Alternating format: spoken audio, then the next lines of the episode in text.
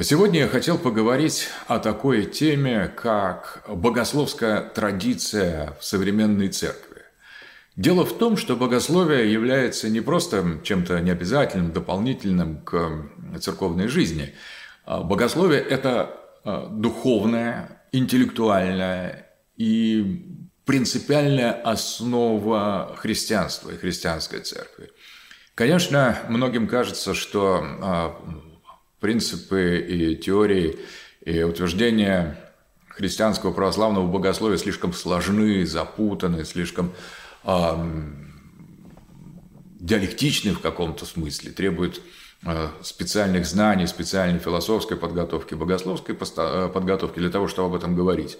И, в общем, это, наверное, соответствует истине. Но э, эта сложность отнюдь не отрицает необходимости богословия для, в какой-то мере для каждого христианина, потому что если у нас нет минимальных представлений о богословии, то мы тогда не поймем ничего ни в христианском богослужении, ни в э, наших символах, ни в символе вере, ни в э, литургии, ни в молитвах, ни в предписаниях православной христианской жизни, ни в этике, ни, ни в чем. То есть христианство для нас утратит свои глубинные основания. Конечно, это не значит, что простая вера не имеет места. Да, простая вера, она главная, и любовь главная, и христианская практика, христианская жизнь.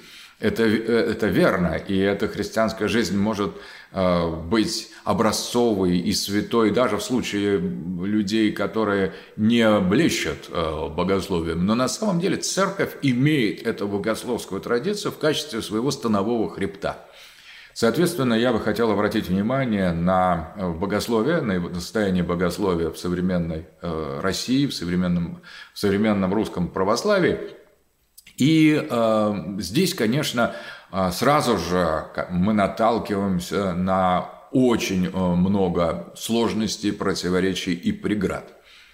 Ну, во-первых, это связано с тем, что богословская традиция очень существенно традиция русского православия. Э, русского православного богословия а, была очень сильно искажена в так называемый синодальный период, в период, а, начиная с Петровских реформ и фактически до начала XX века, государство, в значительной мере уже секулярное или, точнее, подчинившее себе, начиная с Алексея Михайловича и начиная с раскола себе церковь, а государство устанавливало свои, свои принципы церковного самосознания.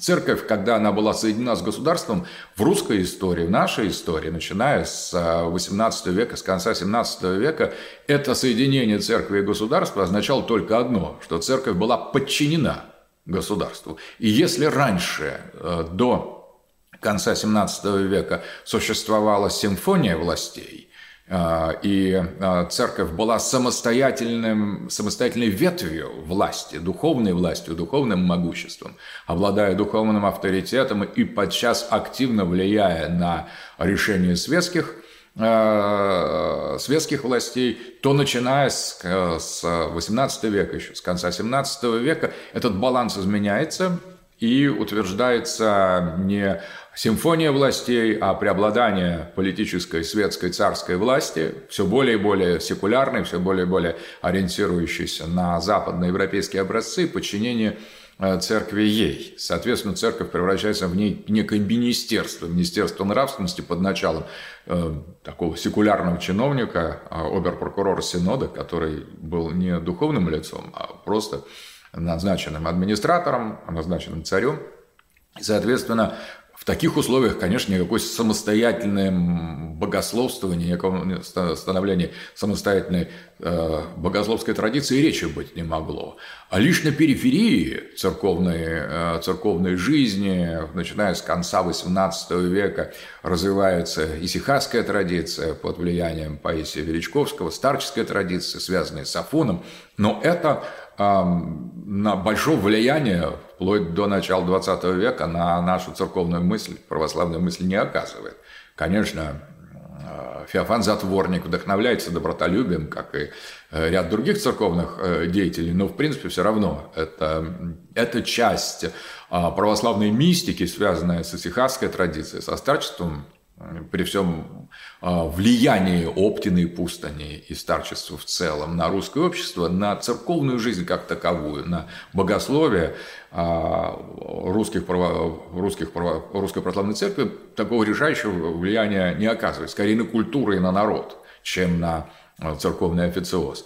Когда а, издается эдикт о веротерпимости в начале XX века, вспыхивает с новой силой богословская мысль, а, тут складывается и софиология, и голговские христиане Свинцицкого, и множество других духовных и богословских исканий – Серебряного века, частично отклоняющийся от ортодоксии, а частично наоборот, восстанавливающий или стремящийся восстановить нарушенные каноны русского православного самосознания вот в эту эпоху синодального периода. Возникает воля к восстановлению патриаршества и вместе с этим воля к автономному церковному самосознанию, воля к богословию. А, это очень интересный момент, он начинается в, в начале с 20 века, в конце 19 века, особенно после 1905 года. Но и здесь мы сталкиваемся с а, катастрофой. В 17 году большевики приходят к власти. И здесь не просто секулярная а, власть воцаряется в России, а антихристианская. В таких условиях до, практически до конца советского периода говорить о богословии просто невозможно. Никакого советского богословия не сложилось. Были попытки создать вот из э, так называемой живой церкви свою э, обновленческую модель, но это не получило никакого продолжения. Соответственно, церковь как бы застыла в том состоянии, церковная мысль застыла, в котором она была накануне революции. И так вот в таком замороженном состоянии вот именно в неком оцепенении богословская мысль в условиях доминации атеистической и резко антихристианской идеологии существовала до, фактически до конца СССР. И вот после этого начинается новый этап. Казалось бы, кончается советский период, кончается доминация атеистической идеологии, кончается вот это торжество и обязательность научно-материалистического мировоззрения, которое преобладало в советский период. Одновременно нет больше царя, нет больше оберпрокурора, нет синодальной церкви, есть независимый патриарх в условиях, когда власть перестает быть радикально, агрессивно, навязчиво, тоталитарно, по-диктаторски а, атеистической. И вот тут Само собой разумеется, что в аналогичных моментах русской истории и истории других православных народов начинается взлет православ... Э, православного богословия. То есть в этот момент, вот когда, как не сейчас, было бы начать богословствовать, то есть начать осмыслять полноценные параметры церковного самосознания, церковные мысли, как бы ее не понимали, потому что мы преодолели период очень сложнейший, где и советское, и даже синодальные, синодальные условия существования церкви далеки были от нормативных и нормальных, а приближенных, наоборот, к экстремальным. И совершенно в условиях а, а, в начале светского секулярного государства, потом откровенно апостасийного, то есть антихристианского государства. Церковь выжила, сохранилась. И вот, казалось бы, пришел момент начала богословия. И одновременно с этим была связана очень интересная вещь, потому что богословская традиция до конца продолжала э, свое развитие в русской эмиграции. Там как раз, может быть, паства редела, и условия были не самые благоприятные, но те тенденции, которые были намечены в богословской русской мысли, православной мысли начала XX века, э, эти тенденции продолжались в русской иммиграции, которая дала очень много мыслителей, очень интересных. Поэтому э, после конца советского периода эта богословская мысль русской иммиграции хлынула в Россию, и особенно э, после объединения Русской Православной Церкви Московской Патриархии с Русской Православной Церковью за рубежом, э, после этого, казалось бы, все преграды для такого слияния двух церквей э, были устранены, и эта богословская традиция уже получила законные полноценные основания в самой нашей объединенной церкви. А, и здесь наше богословие должно было бы расцветать. Но это не так. Если мы посмотрим на нынешнее состояние, уже 30 лет прошло с конца советского периода, то складывается ощущение, что до сих пор главная преграда на пути этого само собой разумеющегося исторически процесса так и не ликвидирована. У нас нет ни э, синодального отдела, ни, э, в смысле вот синода, как он был при оберпрокурора синода, э, при Романовых, поздних Романовых, нет, начиная с Петра. Нет ни коммунистической или светской э, цензуры церковь свободная, она может э, утверждаться, как она считает нужным в новых условиях, говорить от себя, что она считает нужным, мыслить, как соответствует, как требует предание, как требует наши традиции, как требуют наши догматы, наша вера. Но не тут-то было. Почему-то с богословием у нас э, огромные проблемы. То есть э, э, богословская мысль в России в тот момент, когда она должна была вспыхнуть, э, взорваться своим э, всеми цветами радуги, э, вовлечь в это богословское новое открытие богословия в новых условиях, все более и более широкие круги интеллектуальные, философские, культурные, вот вообще ничего подобного нет. Церковь как была заморожена, так и остается. При этом на самом деле Э, из-за за рубежа хлынули, пришли по крайней мере три крайне интересные богословские линии, которые разрабатывались в русской эмиграции. Одна из них – это продолжение русской религиозной философии в форме софиологии, начиная с Соловьева, э, через Павла Флоренского и отца Сергия Булгакова. Вот это софиологическое э, богословие, хотя как догматическое вероучение оно и было э, отвергнуто но при этом сами богословские интуиции софиологов, они настолько широки, что если какие-то формулы отца Сергия Булгакова действительно вызывают э, соблазн или не могут быть приняты, например, о четвертой о Софии как четвертой ипостаси, да сам он отказывался от этого, но это, конечно, не, не правомочно, это за пределом ортодоксии, но сама, э, сам строй софиологического, софиологической метафизики физики, он огромно, э, наделен огромным потенциалом, он очень интересен, очень глубок. эта традиция далеко не исчерпана. Ведь наша философия сложилась именно как софиология. У нас просто другой нет. У нас вот, когда философия русская началась в XIX веке, она началась как русская религиозная философия под влиянием прежде всего Соловьева, и а, фактически мы, у нас есть только одна русская национальная философия – это софиология. Другой просто не сложилось. Все остальное недостаточно русское.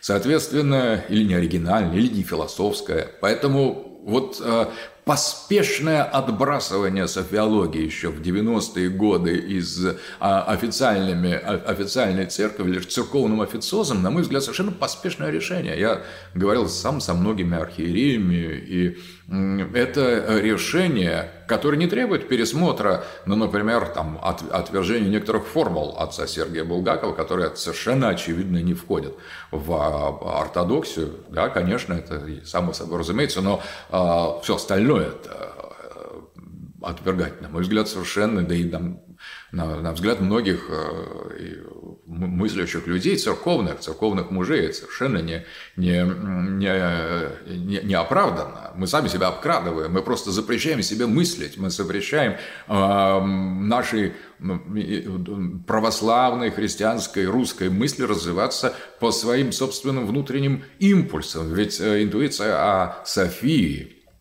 это фактически и есть русская мысль. Вот если есть у нас мысль, так это как раз мысль о святой Софии, а все остальное, включая вот замечательную а, философию хозяйства Сергия Булгакова, прекрасные мысли о космологии Павла Флоренского, его эпистемологии, его символические учения, да и сам платонизм а, Владимира Соловьева, его такой его идея о всеединстве, тесно связанная с софиологией, все это тоже, за исключением некоторых таких поспешных формул, которые можно встретить у любого философа, у любого богослова, на самом деле, исторически очень многие а, признанные святыми в русской, э, вообще в православной церкви, иногда они могли иметь некоторые частные богословское мнение, которое не стало достоянием церковного предания, было отложено. Но это не значит, что они не святые или а, все остальное в их учении, в их мысли, в их а, созерцаниях было неверно. Конечно, что-то надо отложить. Но основная идея богословия, софийного богословия, это настолько плодотворная вещь, настолько важная вещь, это настолько философски, культурологически, цивилизационно значимое направление, что так просто с ним разобраться, когда 3-4 просто таких начетчика, как бы исходя из каких-то формальных э, положений, с возмущением и в поисках ереси, не замечая бревно в собственном глазу, вдруг так с порога всю софиологию отбрасывают, говорят, это все не православно, но это же явный, явный эксцесс, в этом нет никакого ни христианского, ни смирения, ни любви, ни ума просто нет, ума нет, просто нет ума. И все. И вот, а как богословствовать без ума? Трудно богословствовать. Я бы сказал, невозможно богословствовать, если ума нет. Соответственно, софиология – это одна из линий, которая развивалась в русском зарубежье, которая требует огромного внимания. Вторая линия скажем, противоположная даже в чем-то софиологии, по крайней мере, конфликтная с софиологией, это а, классическая византизм. Но это тоже теология. Когда а, Киприан Керн и многие, а, многие мыслители русского зарубежья открывали для себя полноту греческого богословия. Именно, именно здесь уже не столько скажем, русского и софиологического, а, а нашего, но именно наших истоков. Византийское, возврат полноты византийского наследия, начиная от отцов каппадокийцев, да и самых первых времен а, апологетов, ранних апологетов, через отцов каппадокийцев, через а, даже а, еще раньше Александрийскую школу и до мистиков, до Семена Нового Богослова и заканчивая, скажем, Паламой, как таким пиком а, православной мысли, кстати, через Дионисия Ариапагита, через Ариапагитики, все это а, наследие византийское, очень существенно отличающееся от запад, путей западноевропейского христианства и западной католической, и тем более протестантской теологии, все это наше огромное достояние. И очень много было сделано в 20 веке русскими богословами э, эмиграции для того, чтобы восстановить, возродить эту традицию, дать комментарии, новые издания и переводы. И это все хлынуло к нам, после и воссоединения церкви, и вообще после конца советского, советской цензуры. Это от, отдельная от софиологии, совершенно самостоятельная линия, а, которая полемизировала во многом с софиологами, на самом деле может представлять собой грандиозное, грандиозный источник богословского вдохновения. Этот византизм, к нему никаких, на мой взгляд, претензий нет, но вдруг в наше, в наше время он становится Эм, неким э, э, некой областью, зарезервированной для либералов и западников. Как так получилось? Которые в основном берут э, из этой византийской традиции критику, критику нашей самостоятельной церковной мысли или полемизируют с монархистами. На самом деле византизм и либерализм не имеют ничего между собой общего вообще, потому что византийская традиция, она к либерализму, и даже потому в тех версиях, по которым проходило становление протестантского или католического либерализма в западноевропейском христианстве ничего общего не имеет ни по предпосылкам, ни по структурам. Византизм – это действительно часть нашей фундаментальной, нашего фундаментального церковного православного мировоззрения, его основы, его истоки. Это прекрасная вещь. И совершенно он не исключает и не, никак не подрывает значение самостоятельной русской богословской мысли. Но, тем не менее, и это источник вдохновения для нашего богословия. И этот источник, на мой взгляд, ну, не почат еще. То есть он есть, вот он у нас на самом деле присутствует, но мы активно в него, из него не черпаем. И, наконец, э, направление русского монархизма. В Карловацкой церкви, э, начиная с Антония Храповицкого, это стало очень важной мыслью, совершенно несвойственной синодальному периоду. Синодальный период рассматривал, наша богословская мысль, например, 19 века рассматривал царя как данность, или даже как такую данность, против которой и слова не возрази то есть как некий институт, заведомо закрытый для осмысления, поэтому никто особенно не, на монархические аспекты не обращал внимания. А вот когда царя не стало, то значение самодержавия и а, содержание самодержавной власти, царской власти стало объектом богословского внимания. И именно когда после гибели последнего а, царя Николая II мысль, богословская русская мысль в, одной, в одном из течений, ее сделала ставку на том, что единственной формой э, легитимного христианского политического устройства является монархия, православная монархия, что во всех других э, типах политического, политических систем христианин является вне, э, в изгнании политическом изгнании, что родина христианина является монархией, поэтому православный царь является необходимым элементом нашего общецерковного мировоззрения. Так было начиная с эпохи э, Вселенских соборов после христианизации Римской империи, но так было предвосхищено и в посланиях святого апостола Павла, где он говорит о загадочной фигуре Катехана. Это третья линия, не совпадающая ни с софиологией, ни с э, э, византизмом, и это тоже огромный пласт богословского самосознания, который раз, э, почти там, 70 лет, вот 80, почти 100 лет развивался в западной, э, в русской православной зарубежной церкви. Соответственно, вот эти три источника а, современного богословия на лицо, да, все они три пришли из, из лона а, эмиграции, где они, в общем, терпели тоже своеобразную трансформацию, но это наше наследие, это наследие Русской Православной Церкви. Это и есть наша мысль, все три этих направления.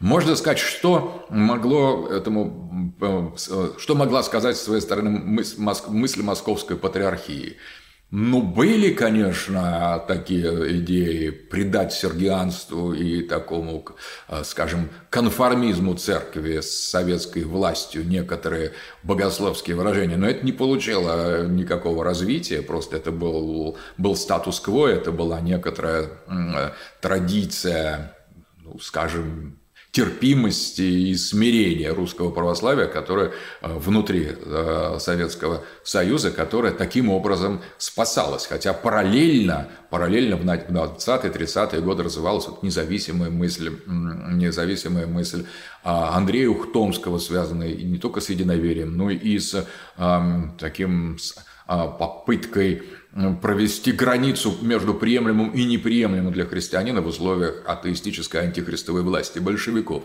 Тоже очень интересная линия, и она-то была как раз подхвачена и в значительной степени развивалась в Карловацкой церкви. Теперь, но вот а национал-большевизм, такого линия «Ваши успехи, наши успехи», такой вот, э, скажем, симпатии к, к большевикам, и особенно в их имперских начинаниях, а, на основании единства патриотического или национального чувства, это в, в богословии и московской патриархии никакого развития не получило. То есть это было настроение, но не богословие. Поэтому едва ли мы можем, едва ли сейчас следует даже в этом направлении двигаться, потому что ни к чему хорошему попытки вот соотнести учение Христа с учением большевиков и даже с практикой Советского Союза не приведет. Лучше, мне кажется, тупиковый путь. Конечно, можно понять этих людей, но как-то придавать статус богословской истины их вынужденному а, конформизму, мне кажется, это было бы совершенно неправильно. Одновременно есть еще два направления, которые крайне интересны в богословии. Это единоверие, это, э, то есть как раз тот же Андрей Ухтомский или э, Семен э, Шлеев – это линия о новом объединении и новом понимании старообрядчества. И мысль старообрядчества, которая была просто цензурирована, отброшена а, жестко, начиная с а, эпохи раскола, с Алексея Михайловича, когда окончательно на соборе 1666-67 годов было подтверждены анафемы против старобрядцев, что привело к сожжению Авакум. Кстати, этот год год Аввакума, это дата его со дня рождения круглая, поэтому э, здесь тоже интересно, что вот эта единоверческая мысль, а теперь это часть э, русской православной церкви, такая законная, полноценная, э, эта идея единоверческого богословия относительно судьбы нашей, нашей церкви, ее исторического пути, вот эта тема открытая, единоверие здесь предлагает много очень оригинальных э, именно богословских решений. Единоверие – это же не только э, институт для принятия в лоно господствующей церкви старобрядцев, но это еще и, и понимание истины, которую отстаивали те русские люди, которые шли в раскол. А истина там была, несомненно. И, э, конечно, не так, как, может быть, сами старобрядцы ее излагают и оформляют, но уж и не так, как э, антистаробрядцы ее формулируют. Здесь нужно найти некий, некое особое решение, и э, единоверие представляет собой то направление, в котором эта богословская мысль могла бы развиваться. И, наконец, старческая традиция. Старческая традиция – которая существовала, несмотря ни на, как, на все гонения и в Советском Союзе, как продолжение Оптина и продолжение э, вот этого всплеска исихазма э, конца XVIII века Паисия э, Величковского, э, и Афон, который заново открыт в 90-е годы многими нашими э, представителями русского монашества, уже современного, э, Соответственно, это старческая традиция линии сихазма, умного делания, аскетика и связанные с исихазмом и с русским старчеством эсхатологические формы мышления, все это а, огромный, огромный вызов богословскому созданию. Вот мы выделили таким образом а, пять направлений. А, софиология, византизм, монархизм, единоверие и старчество как пять э, таких огромных, огромных эм, рек э, русской православной мысли, которые не иссякали, не прерывались, а если и прерывались, уходя под землю, снова э, выходили в качестве били ключом. И вот это огромный, огромный вызов. И разве это сопоставимо с той бедностью, нищетой, каким-то заведомым таким заведомым запрещенческим настроем, где каждый стремится укорить другого в ереси, который царит в современном, а, в современном нашем по, по русскому православии. На самом деле такое впечатление, что никто не заинтересован в пробуждении богословской мысли. Наоборот, все кажется, что иерархия заинтересована в том, чтобы не дать ей возможности ей пробудиться, потому что что с ней дальше делать, трудно себе представить и трудно предсказать, поскольку мысль-то у христианина свободная. Христианин – это самый свободный человек на свете, потому что его создан Бог, и Богу он подчиняется, а больше никому. Он никому не должен подчиняться, кроме Бога. И Бог дал ему откровение, Бог дал ему церковь, соответственно, церковь. Вне церкви нет отношений с Богом, это тоже верно, но само сердце человека создано свободным, и именно Бог хочет от нас любви и субъектного, самостоятельного, осмысленного почитания Его, не просто физической покорности. А Бог требует или ждет от нас, даже ничего он от нас не требует, Он ждет от нас с отеческой любовью нашего сыновнего ответа на Его любовь. Он ждет от нас свободной любви к Нему, не по принуждению, не по указанию, а богословие – это и есть э, то состояние, когда наша мысль, наше мышление, наше бытие обращается к Богу, когда все, а, Бог занимает наши мысли, не мирские дела, а именно Бог сам, Он, ангелы, наша посмертная судьба, творение мира, конец мира – история церкви, когда становится просто той интеллектуальной средой, в которой мы живем. Так также вот э, богословствовать, богословие – это просто самая естественная форма жизни христианина. Э, и богословие, оно только оживает от наших молитв, от наших, от христианских, осмысления христианских поступков, от нашей, от нашей борьбы с грехами, от нашей помощи и любви к ближнему. Богословие – это есть естественная интеллектуальная среда христианского бытия. Именно богословие. Мы должны жить богословством, мы должны э, быть христианами, молиться, поститься, любить друг друга и любить прежде всего Господа Бога нашего Иисуса Христа. Мы должны богословски делать это. Потому что если мы делаем это не богословски, на, на святое место богословного мышления приходят какие-то суррогаты, какие-то темные, совершенно непродуманные, непросветленные системы мыслей. Я на этом хотел бы а, а, закончить эту экспертизу, посвященную путям и судьбе русского богословия. Я считаю, что а, наша богословская мысль должна а, прорвать палатину официальных э, полузапретов. Конечно, никакого запрета нет официально, никто его не запрещает, но делается все, чтобы не допустить всплеска этого расцвета, этого взрыва русского православия. А, ну, Каждый должен заниматься своим делом. Кто-то должен останавливать, а кто-то должен, наоборот, э, будить и подталкивать. Я считаю, что как абсолютно свободные люди, как э, христиане, а христиане значит совершенно свободный человек, мы должны двигаться к возрождению и пробуждению русской православной богословской мысли. Всего доброго, вы смотрели экспертизу Дугина.